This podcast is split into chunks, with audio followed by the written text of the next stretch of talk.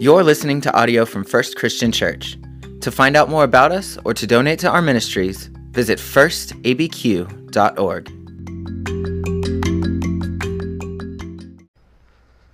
Well, good morning, First Christian Albuquerque. We are glad that you are here. A little personal note on the front end the beautiful flowers that you see up front are from our dear brother Scott Berry's services yesterday. And the family wanted to share this beauty with us today and uh, just a little piece of their celebration of his life. Great man, leader of Educate Behold, very active member here. And we just extend our best wishes to the entire Berry family as they grieve along with us. They also want to thank all of you. I mean, you know who you are. We did have a good celebration yesterday with food and time to be together. So thank you for your part in that. And then another thing, I want to just personally welcome all of you. Some of you may be coming to First for the very first time, and we want you to feel at home and uh, make yourself comfortable. And we're just glad that you're here. Some of you are joining us online, and uh, most of us are hiding out from the cameras today, but we wave and say hello to you online, and we'd even invite you at home to take a bow because we're glad that you're joining us as well. Our passage today, if you don't mind standing back up, comes from the Gospel of Mark, Mark chapter 6, starting in verse 45. Immediately, Jesus made his disciples get into the boat and go on ahead to the other side, to Bethsaida, while he dismissed the crowds. After saying farewell to them, he went up on the mountain to pray. When evening came, the boat was out on the sea, and he was alone on the land. When he saw that they were straining at the oars against an adverse wind, he came towards them early in the morning, walking on the sea. He intended to pass them by. But when they saw him walking on the sea, they thought it was a ghost and cried out, for they all saw him and were terrified. But immediately he spoke to them and said, Take heart, it's I. Don't be afraid. When he got in the boat with them, the wind ceased. And they were utterly astounded, for they did not understand about the loaves but their hearts were hardened. The word of the Lord. Thanks be to God. Well, I want to thank you for two years, two years and four some months that the Bryce family has been able to be with you. And as we turn the calendar on another year, I'm just reminded of how grateful I am to get to work with this group of ministers, this group of elders, and to serve alongside of all of you it is a real blessing. And so I just want to thank you for that and acknowledge that this is very important that we get to do this together. I mean, it kind of feels like another year has slipped by, doesn't it? Can you believe that we're writing 2022 already? Having to just think that yet another year has passed us by? And I don't know, maybe you're in that disbelief mode. Maybe you've already given up on all of your resolutions here, uh, only eight days you know, into the year. You've just given up, set them aside. Maybe today you're starting fresh. You're going to pretend like this is New Year's Day and you're going to begin again. I don't know. Maybe it's health, maybe it's diet. There's all kinds of things that you might be doing. But really and truly, the holidays are behind us. All that crinkled up paper has made its way to the recycling. The lights, maybe this weekend you were trying to cram back into boxes that you thought they fit before, but they don't fit anymore. And the holidays are behind us. We're back into school, we're back into routine. And for those of us that like holidays, we're going to have to wait till Valentine's or MLK or President's Day before we get another holiday. And it won't be like the one that we've just passed. And maybe, maybe you find yourself a little sad, a little gloomy with the holidays behind you. Maybe they weren't as good as what you'd hope. You had to deal with some different family issues, or the people that you wanted to be around didn't get to come, or the people that you didn't want to be around were there for a very long time. It's just kind of normal that it kind of sets in where you have this heaviness after the holidays. And you may not know this, but there's actually a term for this seasonal affective disorder or sad. It's a real thing. I'm not joking about this. Where in the late fall, as winter begins to set in, we just find ourselves a little gloomy. And maybe it's because we've had to been obligated to be joyful for so long. Or maybe we're just feeling those longer days, or the, the shorter days with longer nights, and we just feel that gloom. And our holiday cheer and our New Year's cheer has really faded away. Now, I might just sound like a Scrooge, but maybe you're in this same boat of thinking, well, everybody else must have had a good time, but I sure didn't. As these holiday blues hopefully drift into the background, we turn over a new year. And so I wonder at First Christian, how is it that seekers of God begin a new year? I mean, if you're new to First, you may not know what our mission statement is. If you've been here for any length of time, you'll know that our focus is follow Jesus. That's what we're about. We are followers of Jesus, and we invite anyone that wants to to come alongside of us. And we don't have it together, do we? Does anybody have it together? We're not perfect in how we follow Jesus, but we invite you to join with us in this journey of following Jesus.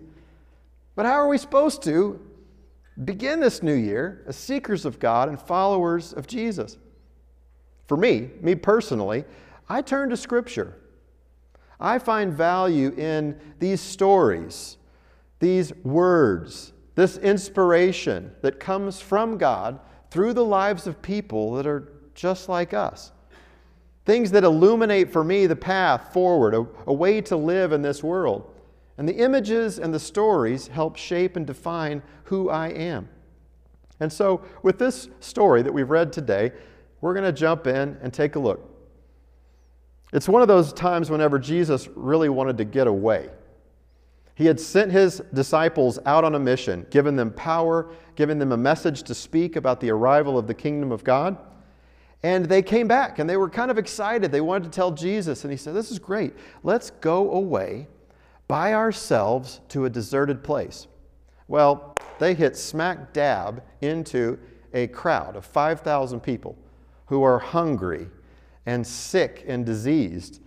And so Jesus does what Jesus does He feeds them, He focuses in on ministering to these people.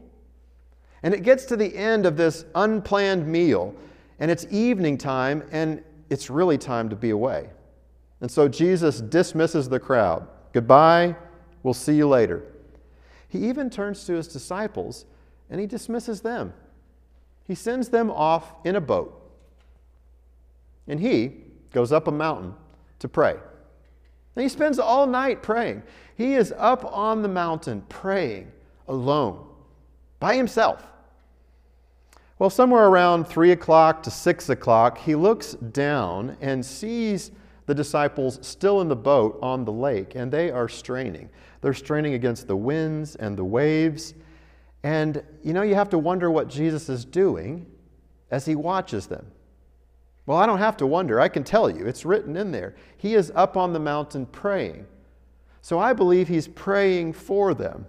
But he doesn't just pray, he begins to make his way down the mountain. And he is standing on the land, and they are out on the water. And he goes out to them on the water. Now, this is not the story where he tells them, Cast your nets on the other side and you'll catch some fish th- this is not the story where he invites Peter to come out to him on the water. This is not even the story where he's asleep in the stern of the boat. This is Mark. This is Jesus walking on the water out to the people that are in his discipleship group that are in this boat.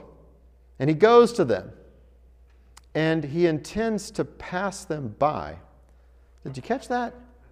He intends to pass them by? That doesn't make sense to me. Now, those of you that know me, as I turn to Scripture, I tend to hang on to it. And I, this is one of those scriptures where I want to hang on to Jesus and say, well, well, wait a second. What do you mean, intend to pass them by? Because with Jesus coming down to them on the water, I assume that he's going to help. Is that what you assume too? That he, that he's headed down there to do something to make a difference. And instead, it's almost like it's this divine boat race where Jesus is just going to stroll right past them and he's going to go faster through the waves and the waters than they're able to do on the boat. That doesn't make any sense to me. And so I grab onto Jesus and I want to know a little bit more. And it's at this point that I kind of want to pause. Because at this scene in the story, Jesus is strolling on the water. The disciples are terrified because they think he's a ghost, a phantasm. So let's just freeze it with their terrified looks and Jesus strolling on the water. And if you can, I want to take you back to try to make sense of why Jesus is passing them by. Have you heard of a guy named Moses? Yep, hopefully you've heard of Moses. We spent a lot of time with Moses. Thanks, Corbett. We spent a lot of time with Moses in the fall. And late in the book of Exodus with Moses, there's a time where God says, Okay, I'm not going to be with you anymore. My presence is going to be withdrawn from you. And Moses says, Oh no, that's not going to happen. I need more of your presence. I'm going to need you to show me your presence. And God relents and says, all right, I'm going to put you in this cave, in a cleft of the rock, and I'm going to cover that cave, and I'm going to make all my goodness to pass by you. And you're going to see my backside. And it's in that moment that God again speaks his name of Yahweh I am that I am. And Moses sees the goodness of God. Another story. This one from 1 Kings 19 a prophet Elijah. He's just done some amazing things. He's faced off against a bunch of pagan prophets and seen them all wiped out. He's called down fire from heaven. He's prayed for it to not rain, and it hasn't rained for three years. And at the end of that story, he runs away because he's terrified, because the queen wants to kill him. And in that moment, God says, What, what are you doing, Elijah? Where are you? And Elijah's afraid. And what happens in that moment is that an earthquake shakes the mountain. A fire burns through the valley, but God's not in the fire, He's not in the earthquake. He's in the sound of sheer silence passing by. One more story a story of Job. I mean, we know about Job, a man who faced incredible suffering, all kinds of death, almost his entire family, wiping out of his fortunes. Job faced it all. In Job chapter 9, verse 8 through 11, he describes that God is full of mystery, full of marvelous works. In fact, God stretched out the heavens. He made all that we can see, and his wonders are amazing. But then he says in verse 11 that God passes him by and he doesn't see him. That God is moving on in life and he does not recognize him. Now, those first two stories might seem fanciful to you of Moses or Elijah, but here with Job's words of him describing that God passes by and sometimes we can't see him, that tends to make sense. What we're getting is a story of the appearance of God, of theophanies. This is what happens whenever God comes close and God comes near. And I think Mark wants to make sure that we're catching that in this gospel. Well, what about us? I mean, in this story, if we think about the disciples, they're just doing what Jesus told them to do get in the boat, go on ahead. And yet they're fighting this wind. They're fighting against this wind. Have you been there before? Where you're just trying to do what God wants you to do. You're just trying to do things right, but it's not working out for you. Marriage coming unraveled despite all of your efforts. The family member that you just want to fix, you want to repair, the, it's the same. Years, decades of investing in this person, trying to fix things, they just won't go away. Someone in your life with, with no relationship with God that you're trying to get them to see God, and yet, despite all of your efforts, they're not paying any attention. The temptations that plague you over and over again that you think you've got beat, and then they're just right back in bed with you again. Do you feel like this? Where you're doing what God tells you to do, but you feel like it's not working out. There's seasons in life when Jesus is unrecognized, when God feels absent. And it feels almost like God sends us away out in the boat on our own to face struggles and difficulties on our own. I don't know, things like a pandemic. Where's God in that? What about times whenever we just want God to be present with us and it seems like God is sending us away? Or even where God's own presence provokes fear, like it does in the disciples, where they see Jesus and it's actually Jesus, but they think, well, this is a ghost. What are we supposed to do with this? I think sometimes we're that way with church people or with Christians or with ministers, where we kind of need to hold them at a distance because a church or a church member or a minister in the past said something or did something that hurt us, that wounded us, and we don't recognize God in what they've done, and we just want to be away from them because they look like a ghost. Let me tell you this if you are growing in your relationship with God, Jesus is at times going to look different. It's going to look different than what you expect. God is not one that's predictable or formulaic. God is not given to our control over His presence in our lives. We don't get to manipulate God and make Him do what we want. It just doesn't happen that way. Sometimes God acts in ways that are outside of what we recognize and outside even of what we wish.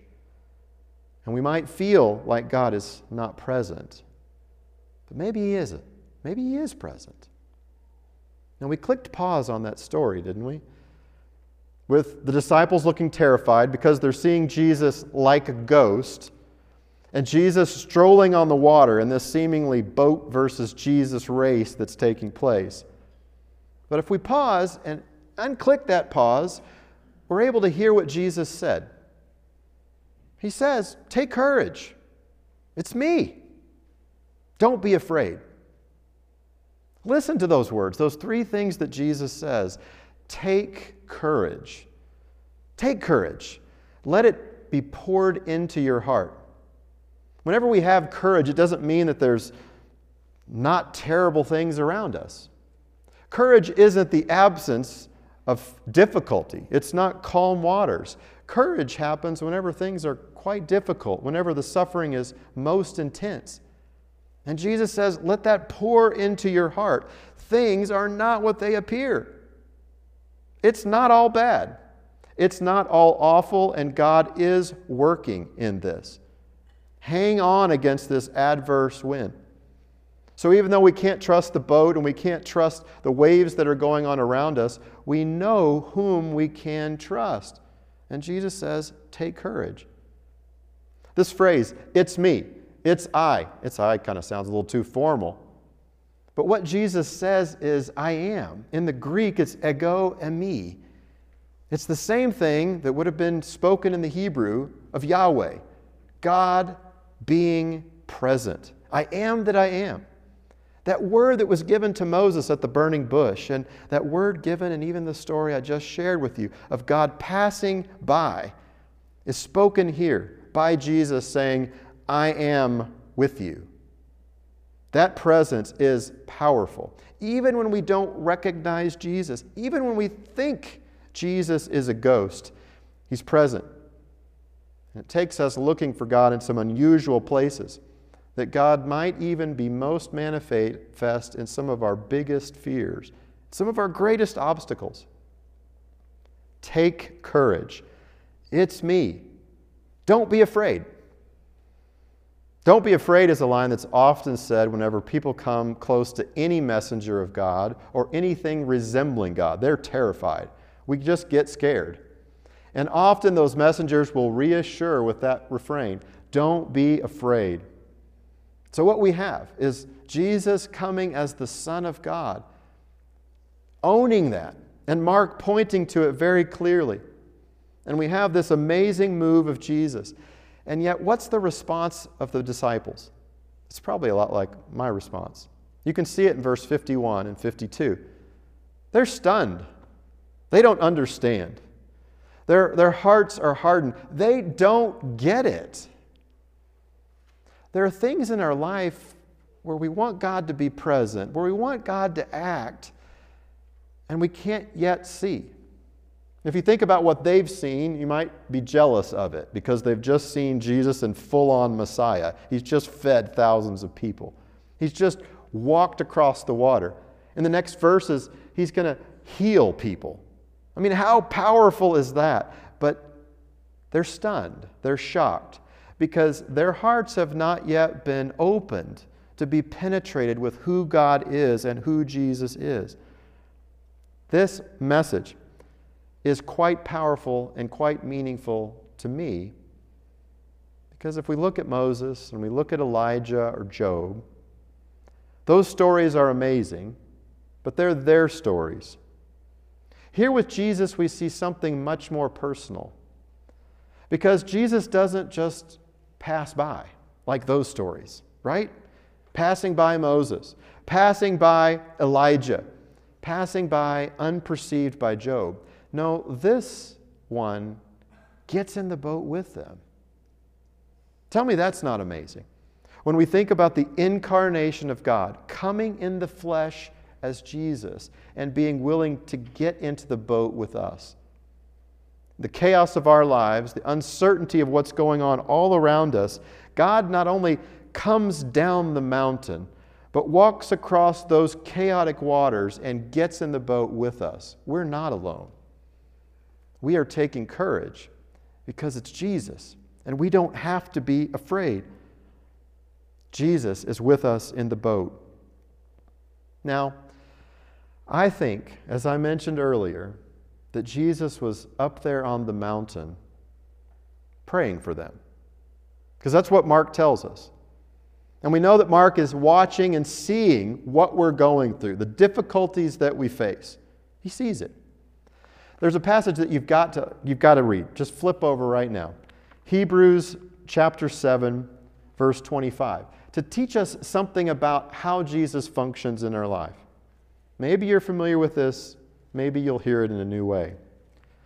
Consequently, he, Jesus, is able for all time to save those who approach God through him, since he always lives to make intercession for them. Did you hear that? He always lives to make intercession for them. Jesus' ministry is praying for you praying for me. He sees us in the struggle, and He is always and for all eternity making intercession on our behalf. If you want to know where God is, Jesus shows us God in a powerful way. That He is present with us in the boat, that He has not abandoned us, and He ever lives to pray with us. That, that's an image that I need. That's why Scripture helps me with the ghostly and ghastly things that, that I might have to deal with. I hope this image helps you as well with the difficulties that you face in your present moment. Because God is taking all things, whether they're good or bad, all things, and making them good. And as we're at the front of this new year, I want you to take this day and make it a holy day. Make every day a holy day. I'm not so much worried about your diets or your exercise or how many laps you're going to run or new habits that you're going to start. All of those are good. I'm interested in you being in the boat with Jesus and recognizing that you are not alone, that He is present with us. First and foremost, He is present with us, and that we can hear His words with us in the boat. Take courage. I am. Don't be afraid. His presence and His words take us into a different kind of way of life, a life that's much more calm, even with chaos going on all around us. Well, I didn't, didn't tell you enough about seasonal affective disorder. I didn't, I didn't fill, finish that. This little disease that sometimes can hit us in the late fall and early winter where we just kind of feel gloomy or down has kind of an interesting antidote. It's, they've kind of tracked this and done research that, like people in Florida, there's only maybe about 1% of the population that deal with this. But if you go up in latitude, up to, say, New Hampshire, it's more like 9 to 14% of the population. So as the days get more cold, as the, the, the winters make these nights so much longer, the difference is light. Light. Being out in sunlight changes that. And I, I, like that. You know, from a spiritual standpoint, I'm really in an image mode today, metaphor mode. To be close to the light, to the source of energy, to the giver of life, is where we need to be. And I pray that that's who, who we will be close to, that we will recognize that Jesus is present with us, that He's saying, Don't be afraid. I'm with you. Be encouraged. Jimmy's going to come and sing with us, and I want to invite all of you to stand. And I want us to remember that we're not alone in this. A lot of you are already praying for your neighbors. And if you haven't yet joined us in this adventure of praying for our neighbors, you can pick up one of the blessed brochures in the, in the lobby on your way out. But we want to be praying for our neighbors, people who don't know Jesus, people who don't have that light close to them. And so if you haven't already started, this is your time. Let's begin praying. Let's continue in worship.